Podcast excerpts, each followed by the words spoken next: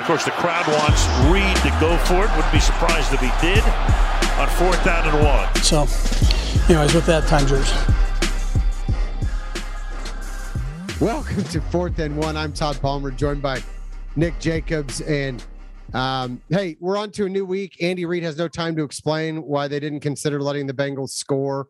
Uh, I, for one, am of the opinion that in a tie ball game, you don't necessarily let them score. I, I was fine with the Chiefs uh, playing it out there. And look, it almost worked. They got a stop on fourth down, you know, were it not for for some other penalties and and for as frustrating as the the officiating was the, look, the, the penalties in the end zone were penalties that in, in that case, but you and I still there. It's a couple other plays in that game that that you and I and a lot of Chiefs Kingdom aren't ready to let go of, right? Yeah, I mean, look, I don't, I don't care. Like, I mean, I wasn't, I wasn't frustrated with them when I'm like, man, they really need to let them score. I'm like, okay, you're still down. If you let them score, you're still down seven. Like, I mean, you know, I mean, like, so you've got to, you're just going back to tie it again.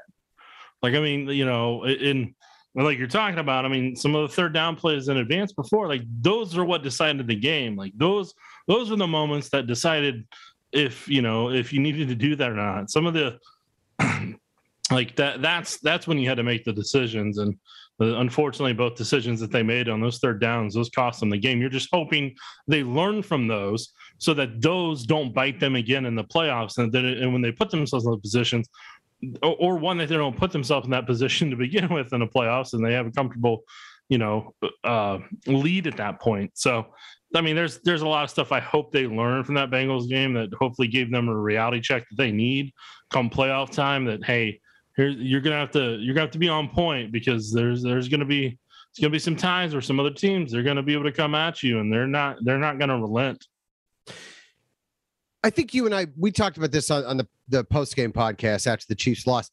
They got out coached, and, and, the two third yep. downs I think are an example of that because let's take the third and five on the Chiefs' last drive before they settled for a game tying field goal.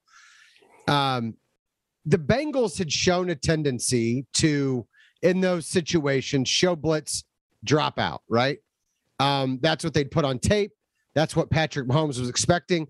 That's clearly what the Chiefs coaches were expecting because they didn't um, call a play anticipating uh, an all-out blitz on third and five, so they had no hot routes.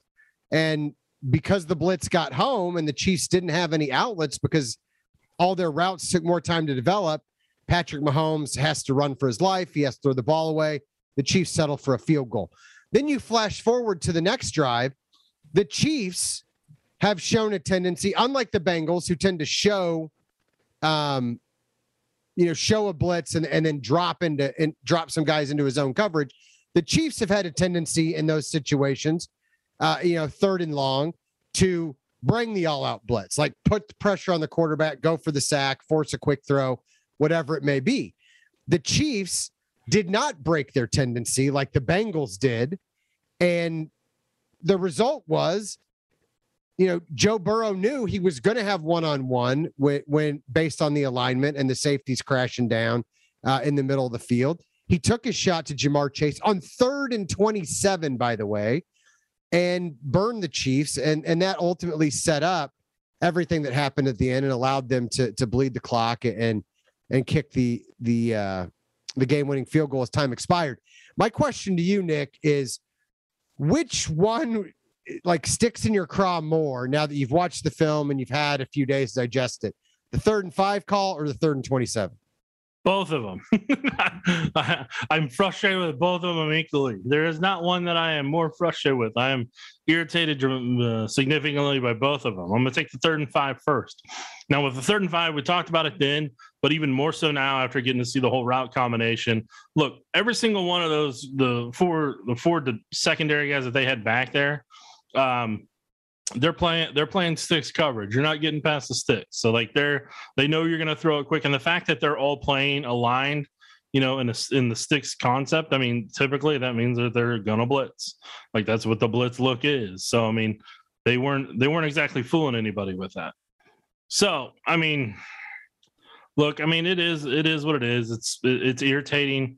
But what I what I didn't like about it is Pringle had um Pringle had a drag route and then Kelsey had I don't even remember anymore. I'm like, this is this is not a hot route either. Like this should be like a post or a slant or something. If you're gonna do it, you need to do a quick drag route off of it, or or a slant, or a quick slant off of it.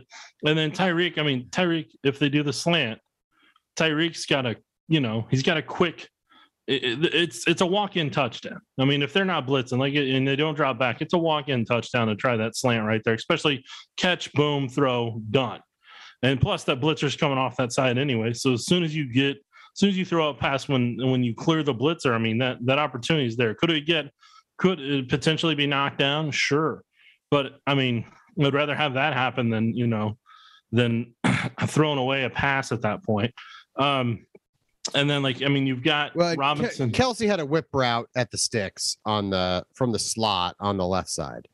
Yeah, but I mean, still, like you want to do some, you just want to do something quick that takes a defender and opens up more windows for throws.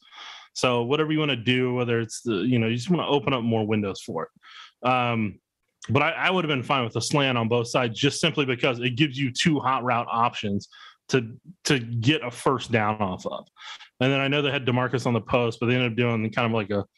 I mean, people. I know people said Tyrese was a corner, but it, it looked more like an out than a, than a corner per se. So it didn't look like the scissors concept with the post and a and the corner route off of it. And there wasn't going to be time he, anyways with the blitz. He, yeah, he flattened out before the end zone. He wasn't going to the corner. So yeah. So I mean, I mean, look that I, I think that that cost them four points. Uh, you know, so you're up by four at that point.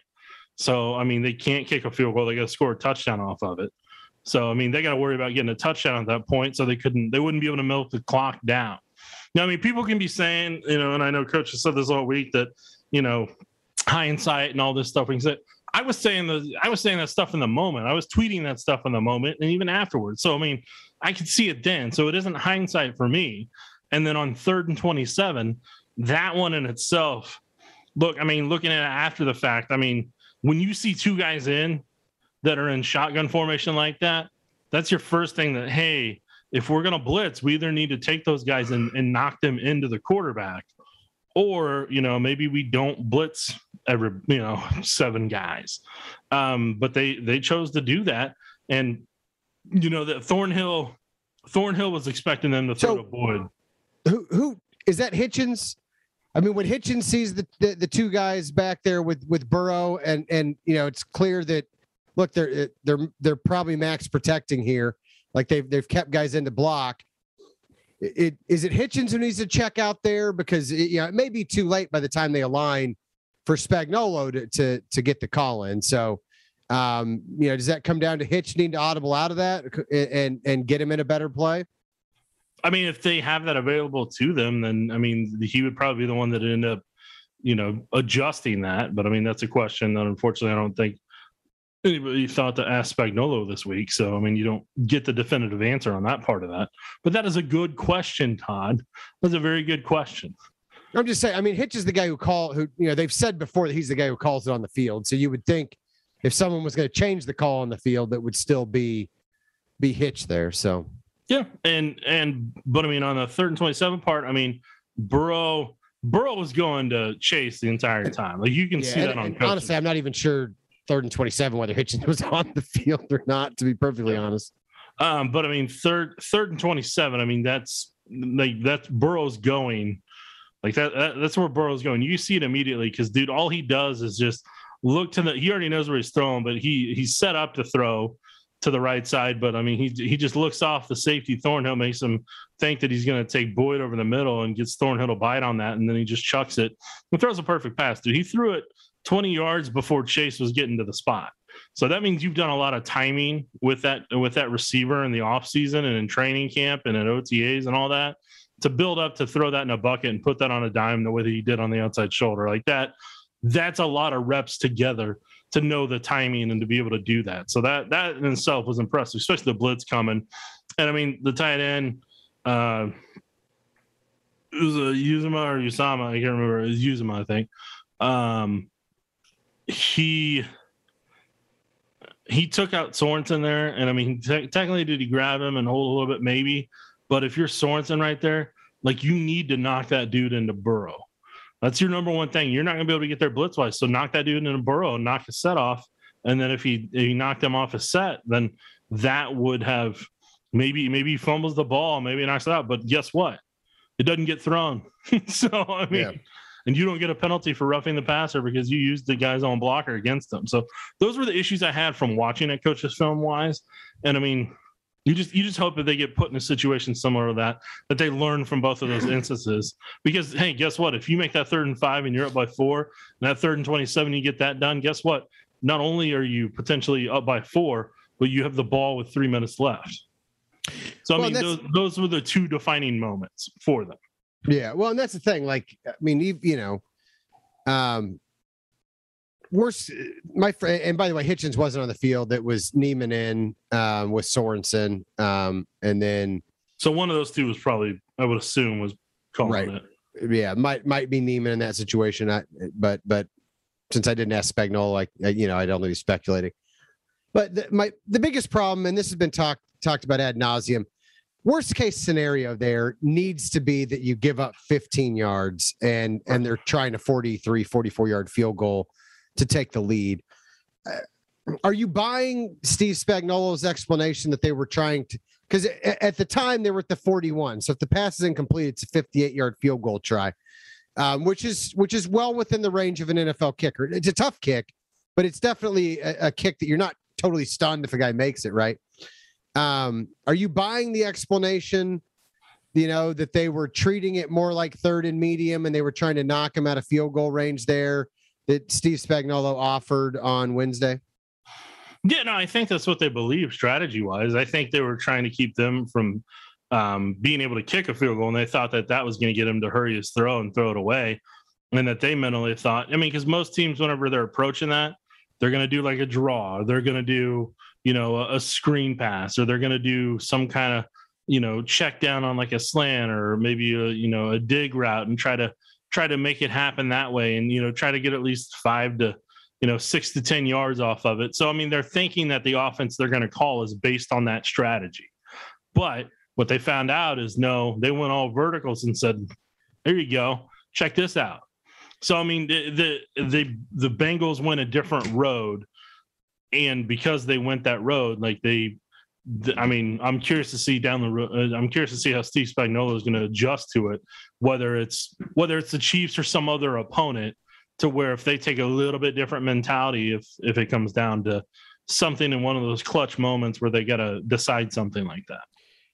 Did that throw and and the performance on Sunday? Because coming into that game, we had a conversation about Herbert, Joe Burrow.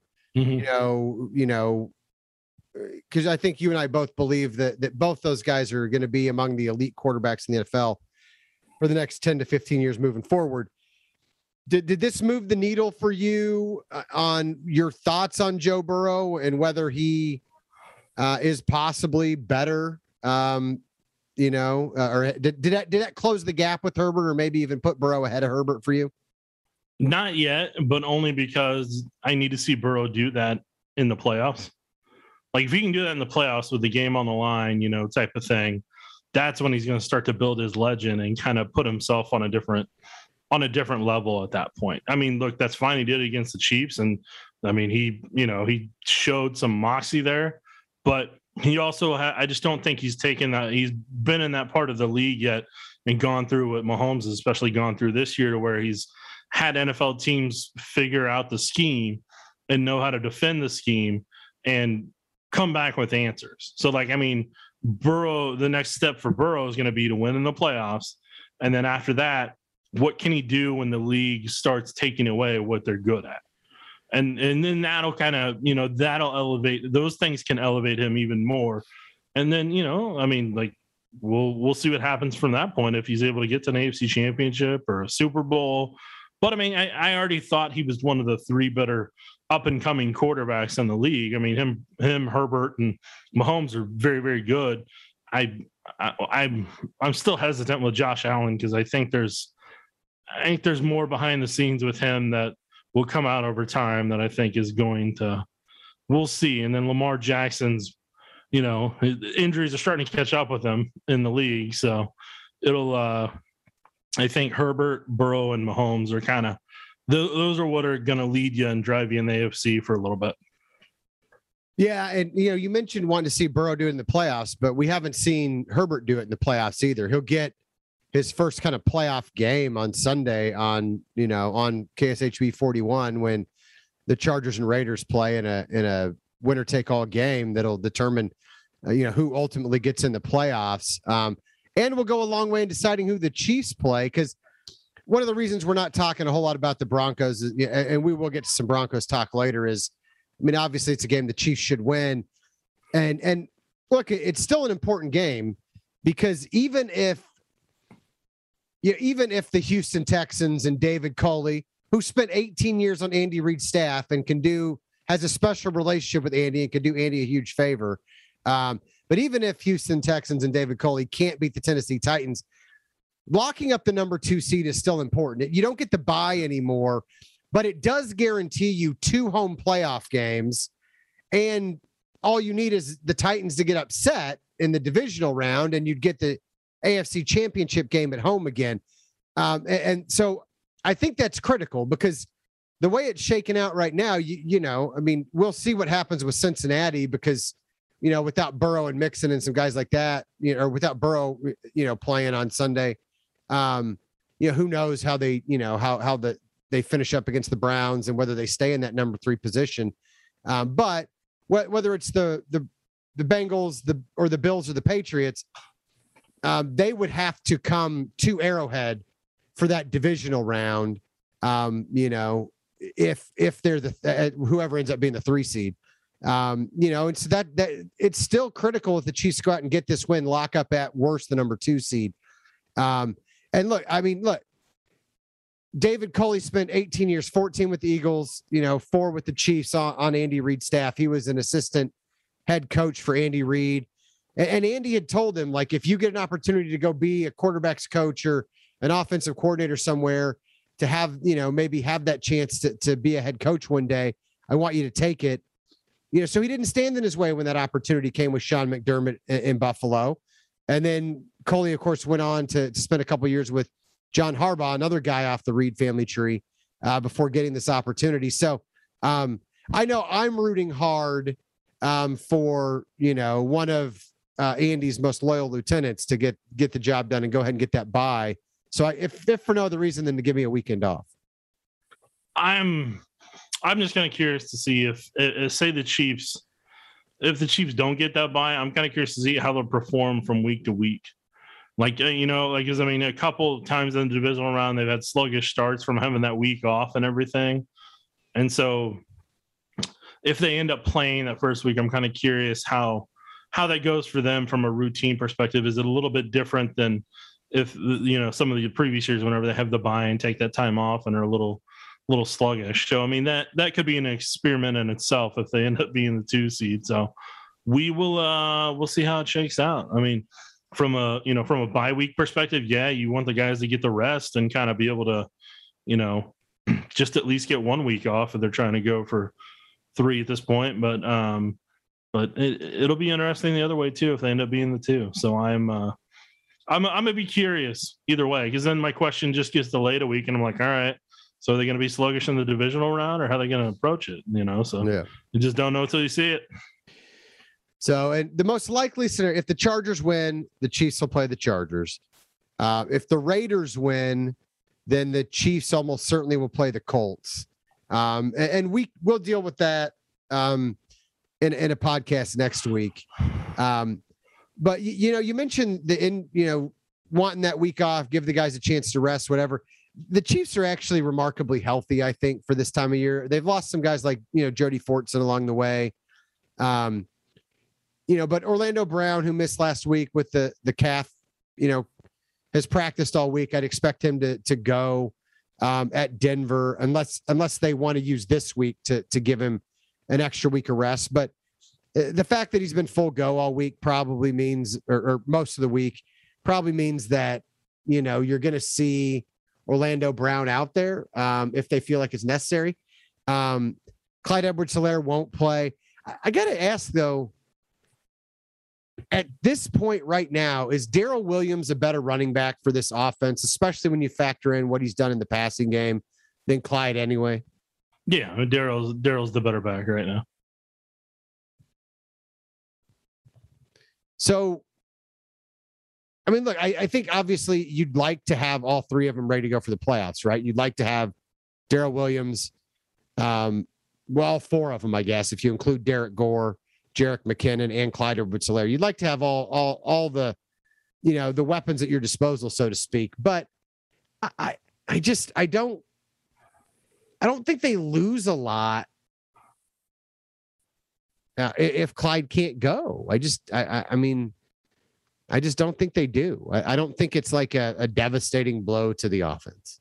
No, not as much as some of the people in the national media try to make it sound right. like. They're like, oh, they're not Clyde Edwards Helaire. I'm like, oh, well, I mean, Darrel's better. Former first Darrel, round pick. Darrel's better than him, and you know, Derrick Gore is running better than him. So I mean, it is, you know, it's not, it's not that big of a deal. So yeah, it'll. uh I'm intrigued to see how some how some things go with the running back situation when Clyde comes back. But yeah, no, I mean, look, I mean, Clyde Clyde struggles with vision. He struggles with, you know, he doesn't have the burst that he had when he first got in the league. And I'm not saying his burst was elite by any means, but the burst that he had, it's not, it hasn't come back since that injury. So, you know, I mean, but, and here's another thing. I mean, we'll see if Orlando Brown's back in the lineup. I mean, we'll see what that offensive line does, you know, because that offensive line last last week, what they what they found with their left tackle to right guard combination, and even Wylie at right tackle as a run blocker. I mean, they were road grading people. Like it wasn't, and that wasn't my accident. And that run game was the best it's ever looked because of those five combinations uh, out there on the field, plain and simple. Having said that, though, like, is there any part of you that that honestly believes that Andy Reid and Eric Bieniemy could be disciplined enough to stick to a ground and pound strategy in a playoff game where they would just run the ball down your throat. Like I I just still don't believe that they would be able to do it. I just don't think they would be able to fight their own nature and uh, as much as I, I feel like I would love to see it, it might be a, a great strategy for them. I just, I just, I don't, I just don't see the Chiefs properly utilizing that. They didn't in the second half of, of the Bengals game. Well, if they if they don't win the football games in the playoffs, then we'll have something to chat about all offseason. um, all right. So speaking of injuries, Denver is loaded with them, which is no surprise. This is a team that hasn't had a winning season since 2016. Uh, it's the 17th game of another lost season, potentially Vic Fangio's last um, with the Broncos. So, I mean, it's no surprise that Teddy Bridgewater, Dalton Risner, Patrick Surtain the second, Kareem Jackson, Ronald Darby, all those guys are out. Um, you know, I mean, uh, like it's going to be rough. I mean, you know, Drew Lock, uh, you know, he's practiced all week. He's going to play uh, and start uh, against the Chiefs. So that'll, you know, that'll be a fun little storyline to watch. The Lee's Summit and Mizzou kid get another crack at his hometown team. But the Chiefs have dominated this series. They've won 12 in a row. And especially with Surtain Jackson and Darby out. Um, I mean, it's a, uh, it feels like, and, and, and other guys like Bradley Chubb and guys like that are coming back from the COVID list. And we've seen that it can sometimes take guys a week or two to, to get back to full strength in those situations. Like this just has the the makings of, and I'll probably have to like eat these words, but this just has the makings of a, a kind of a sleepwalk game for the Broncos and, and another sloppy but ultimately relatively easy win for the Chiefs. I mean, the the bigger problem in the in in it is that I think a lot of players know that Fangio is probably going to be gone on Monday. So like you know they're going to find out that the coach is is gone at this point and that they're moving on from him more than likely on Monday. So with that being the case, I mean, you can put stuff on tape and everything for next year, but I mean, there's already 16 other games that they can kind of look at what you're doing and you can chalk it up to, hey, I was, you know, I was injured, you know, that type of stuff, or I was coming off COVID, reserve list or whatever, and they can they can write that off. So I mean, this this is kind of this is a game, especially on Saturday. This is this is what stands in the way of the players taking a very long vacation in Denver. so Yeah. like, you know, like I mean, this is kind of the final day of school for them essentially. So it's not that those guys won't go out there and play and they won't try to execute to the best of their ability, but if you hop up hop up on them early enough, get to a big lead, they're going to make business decisions and they're not going to they're not going to give 100%. I mean, that's just the reality, especially with nothing on the line. That's, you know, that's just the way that's going to be. So it's there's not much that any of them gain out of you know potentially hurting themselves and having to have off-season surgery especially if they're going into free agency and and that you know or they're potentially on the bubble to get released depending who's the head coach next year. So there's you know there's there's not going to be it's not going to be the same broncos team that they played on sunday night and especially with drew lock out there at quarterback. He's a lot riskier than teddy bridgewater is so that that game Although, i think that game no interceptions in the last two starts. He's he's reined it in a little. Uh, Spagnuolo, Spagnuolo knows if you pressure Drew Lock, he's just going to throw it up and he's going to scramble out and throw it across his body and give up a couple interceptions. So I mean, they're just going to have to treat him like he's Philip Rivers or Derek Carr, and they'll get a couple picks off of it. And like I said, if they jump out to an early enough lead, that can they can end that game pretty quick. And and just hope nobody gets injured from it on either side of the ball. I do think it's an important game for for Drew Lock. I mean, if there's one guy who I think will be Right. motivated to come out and play, it's going to be Drew. Uh, one, I mean, having known him at at, Miz- at least some at Mizzou, Mhm. um, eh, you know, he's he's a competitive guy, um, and he well, Teddy Bridgewater talked about how Drew had kind of rediscovered his joy for the game this year. You know, I mean, having to to sit and having to kind of, you know, kind of stare his NFL, you know, mortality in the face a little bit, and so. Um, you know, like I said, Drew, I mean, he hasn't exactly lit things up the last couple games, but um, he hasn't thrown uh, any interceptions. He did have uh, one, you know, bad kind of bad fumble there uh, in the red zone, but uh, I, I think he'll be motivated to go out and play. And I, look, I do think that some of the guys like uh, like Justin Simmons, like they don't want to lose 13 straight. They just as soon find a way to win this game and not have to answer those questions next year. Um, because a guy like Simmons is going to be back, right? He's got the long term deal, one of the best safeties in the league. Um, you know, but Drew, he's got one more year on his rookie deal. I mean, you know, he's got to put some. St- he's one of the guys that does have to put some stuff on tape to maybe uh, show something to a new regime that's coming in, or to show something that, to other teams who may be interested in, you know, taking a flyer on him for cheap next year. Um, you know, you know, as he looks toward possibly um, getting, you know, a much more substantial payday out of his first, uh, you know, first real NFL contract. So um, I think Drew Drew will be motivated to play. Um, but look, it's a bad Broncos team. Like the, you know, like you said, that, that's about to be rudderless. It's a game the Chiefs absolutely should win because they do have something to play for. What if you could pick one, two, three things? What is it you want to see from the Chiefs um, in in this game? Um, you know, to make you feel comfortable w- with where the team's at heading into the playoffs. Uh, number one, I'll, I'll let we'll just get it out of the way. Stay healthy. Don't get any key guys injured. Right. Yeah, I mean, but that's that's for any game. Just don't don't get hurt. Like, don't get hurt. Don't cause something that causes you to miss a playoff game. Um, that's going to be biggest all the time. But in terms of three key points for this, you don't want to see you, you want to see better tackling than what you saw the previous week in the cold. So you, I mean, seeing the defense tackle better is going to be that's going to be a key component in making sure that they're right in that regard. On on, you don't want to see Williams run all over the Chiefs defense. You definitely don't want to see that part of it. And then, I mean, finally, for the offense, you just want to see the offense go out there and be effective from start to finish. And even if they're out there in the third quarter, maybe even fourth quarter, you want to see them be able to sustain drives and not just have, you know, have more than the three drives that they had in the second half against the Bengals.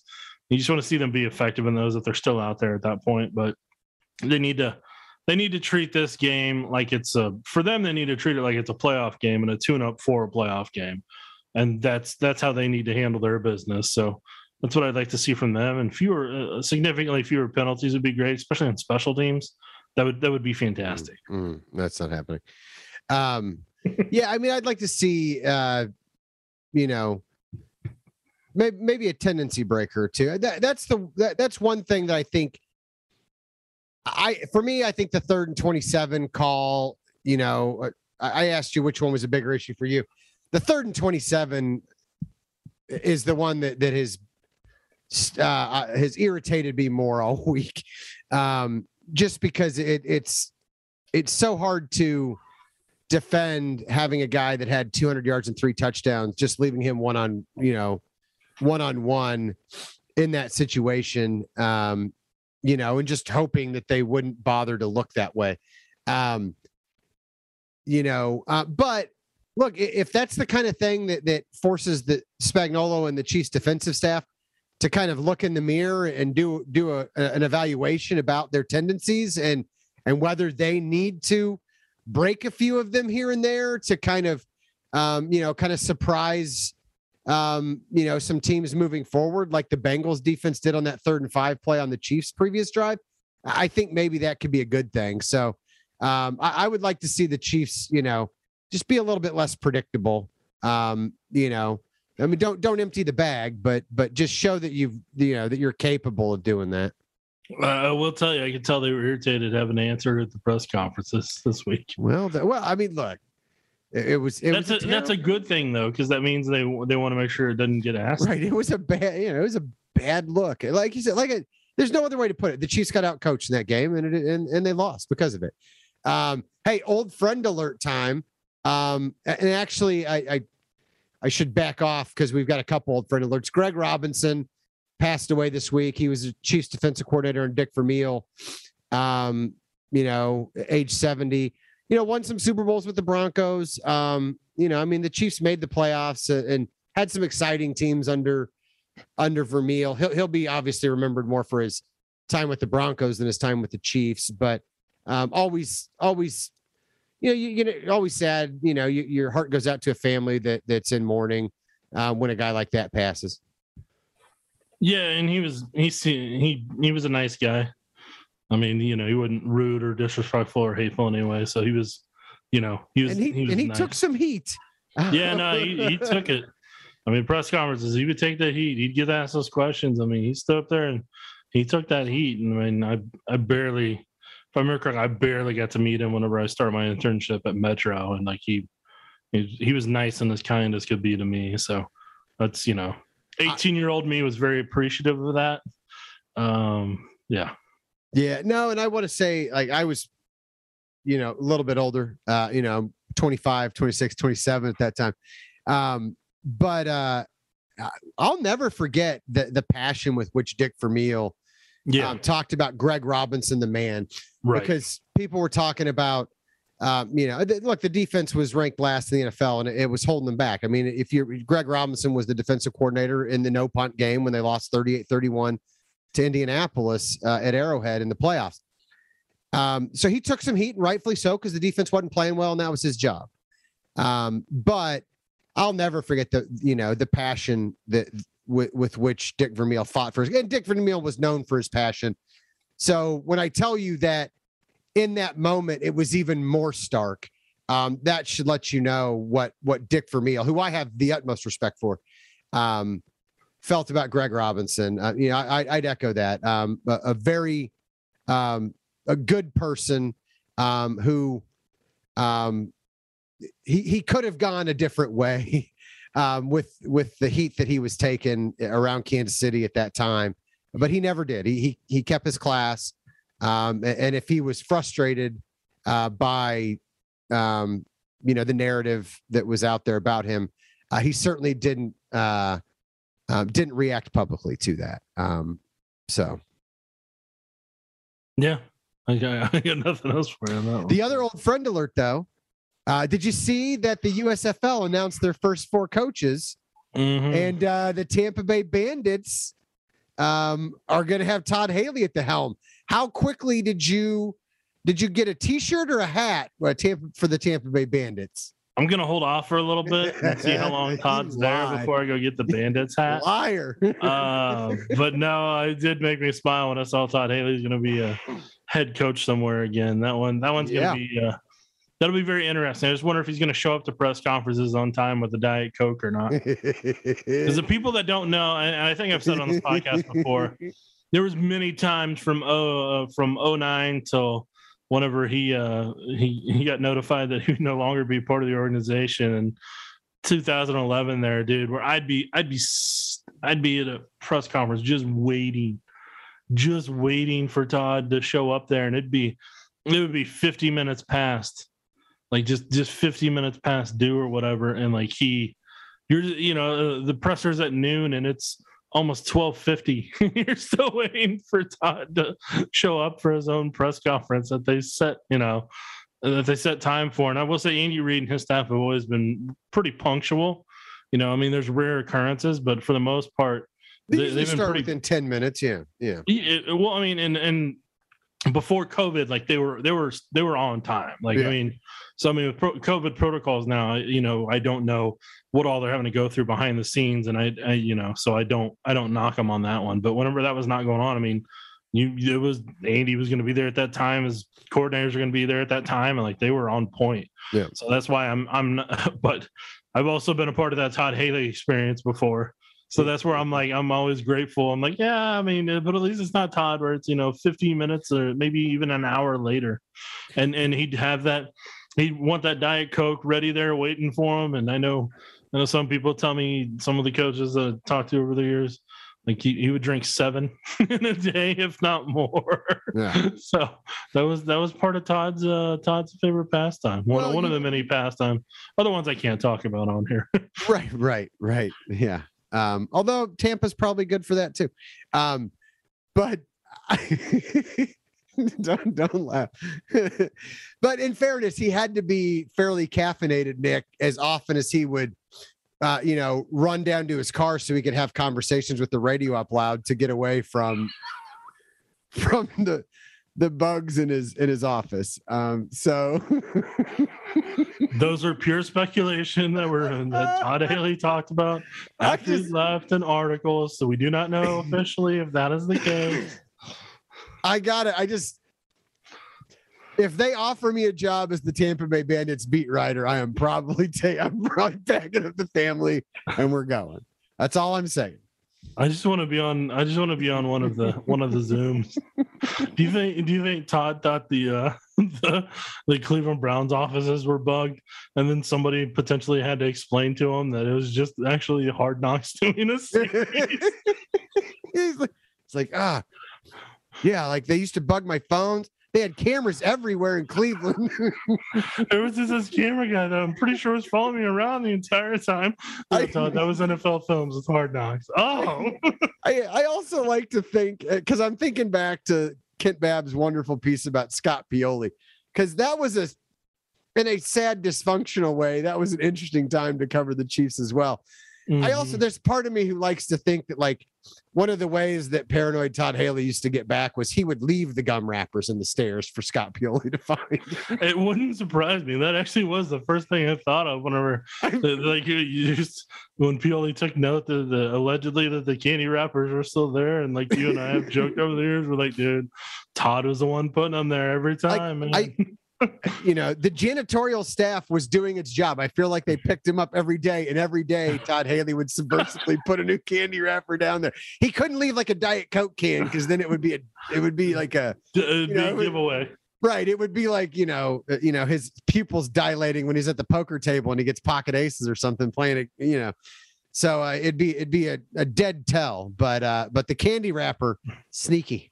You were not wrong though about like how unique the times were. I mean, covering that team during that time. That's why I it's always I know they say it's always darkest before the dawn, but man, if you go if you go through those times and you, was... you you go you were on that beat every day. I used to tell Therese about that whenever we'd have conversations like, dude, I was like, I'm telling you, man, if you'd been here during during those two years and I tell him about some of the stuff that would happen, he's like, yeah, no, man, I have pretty good. And I was like, no, dude. I was like, if you were here during those times, man, like walking into that place can be miserable sometimes.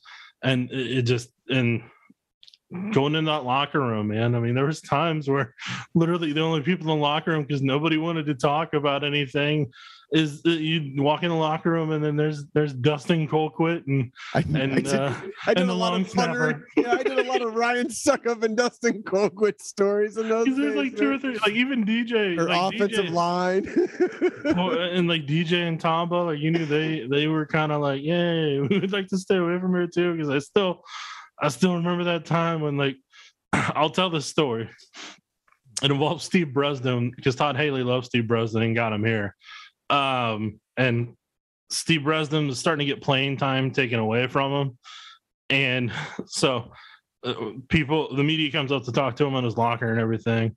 And uh, and then he's he kind of declines, and then he goes out to the he goes out to the hallway, and there there's two different ways you can go. They can walk you you know they walk you back to the facility or walk you back to the players lounge and everything. And uh and he he molded over the entire time because he decided to walk back down the hallway and did a u-turn back towards his locker. And it's like you know what? I will do that interview. And then everybody media wise just congregates on it. And then he gave his line about how you you can't you can't fight city hall and then Steve Breaston was gone a couple weeks later. so, I mean, he may have been, it may have just been inactive, but like you didn't see, like that was kind of one of the final times you saw Steve Breaston. Yeah. But oh man, last interview for sure. It was one of his last ones, yeah, yes. But still, it just you know, like it just I don't know, man. Like uh, now that you can look back on it, and they've won a Super Bowl, and like they've they've had a ton of success and everything. And you and if you were on that beat, like you appreciate how unique the success is with Andy and how special it is, just simply because like during that era, during those very unique 09, 2010, 2011, 2012 years, like you you saw some of the some of the worst times and some of the more miserable times to cover the the team at that point and just to kind of see where it was then to where it's at now like like training camps man Todd Haley would have training camps at like three o'clock in the afternoon and like 96 to 98 to 100 degree heat up in St. Joe and in August in July. And I just felt so bad for those guys. And like they're out there till almost six o'clock. And I'm like, I'm thinking in my head, I was like, one of these poor guys gonna have a heat stroke, dude. Is this like 100 degrees outside and the humidity's ridiculous, man? Like I'm like my, my t shirt's drenched and I'm not even physically doing anything. Like, how are those guys surviving out there? And you just hear you just hear Haley. I think I've, I, I don't know. I've told the story before, but like Matt Cassel, they're doing the. It's on the hill where people kind of sit out up there by the media tent for people that where people if you if you've done it where you go get autographs and stuff, yeah. and like Terrance Copper's just coming on this crossing route and and DJ's just spying it the entire way. And He just sees it. He's getting ready to jump that route. And uh, it's whenever Charlie Weis, Charlie Weis is still there and Cassel throws it and telegraphs it and stares him down and throws it, and then DJ jumps in front of it, and then Todd just starts cursing him out and dropping uh dropping dropping profanity left and right. And I'm just like, man, I'm like, there's kids in the stands. Poor little five year old Timmy Timerson's like, Mommy, why is this something? Oh, but I mean, I can laugh at those now because they've had much better times since then. But oh man, was that were those experiences to go through? Yeah, yeah. Uh, the one thing it reminds me, I I always kind of uh I've thought through the years like it, kind of the reverse situation. Like I feel bad for whoever's going to have to follow Andy Reid. Yeah, that's going to be or, tough. Or whoever's got to follow Peter Vermes with Sporting Kansas City, right? Like, um, you know, after what he's built um, with that franchise. is like not an enviable task um, to to try to walk in the in the shoes of you know the the the footprints left by those giants. Um, you know, but you know, I will say, um, you know, I mean, you know, uh, it's a good thing Andy has a personality and cracks jokes about cheeseburgers as often as he does. Otherwise, you know, you might yearn for a few Todd Haley moments. I don't know. All I know, no? is, all I know is make sure to make sure to recycle your Diet Coke cans and uh, pick up your pick up your candy wrappers in Tampa, please. there you go. There you go. all right. Well, hey, um, we'll we'll be back. Uh, I guess Saturday night. Um, you know, so you can look for the podcast Sunday. Um, since your fantasy season's over, and you know, you've got no other reason to watch anything other than te- the Texans. Uh, you know, Titans game now. So are you talking to me or the audience? I don't know. The audience, the audience, Nick. This is that's that's what we do this for. okay. All right, Todd. Well, I guess this is my exit at this point. All right. Well, take care, kids.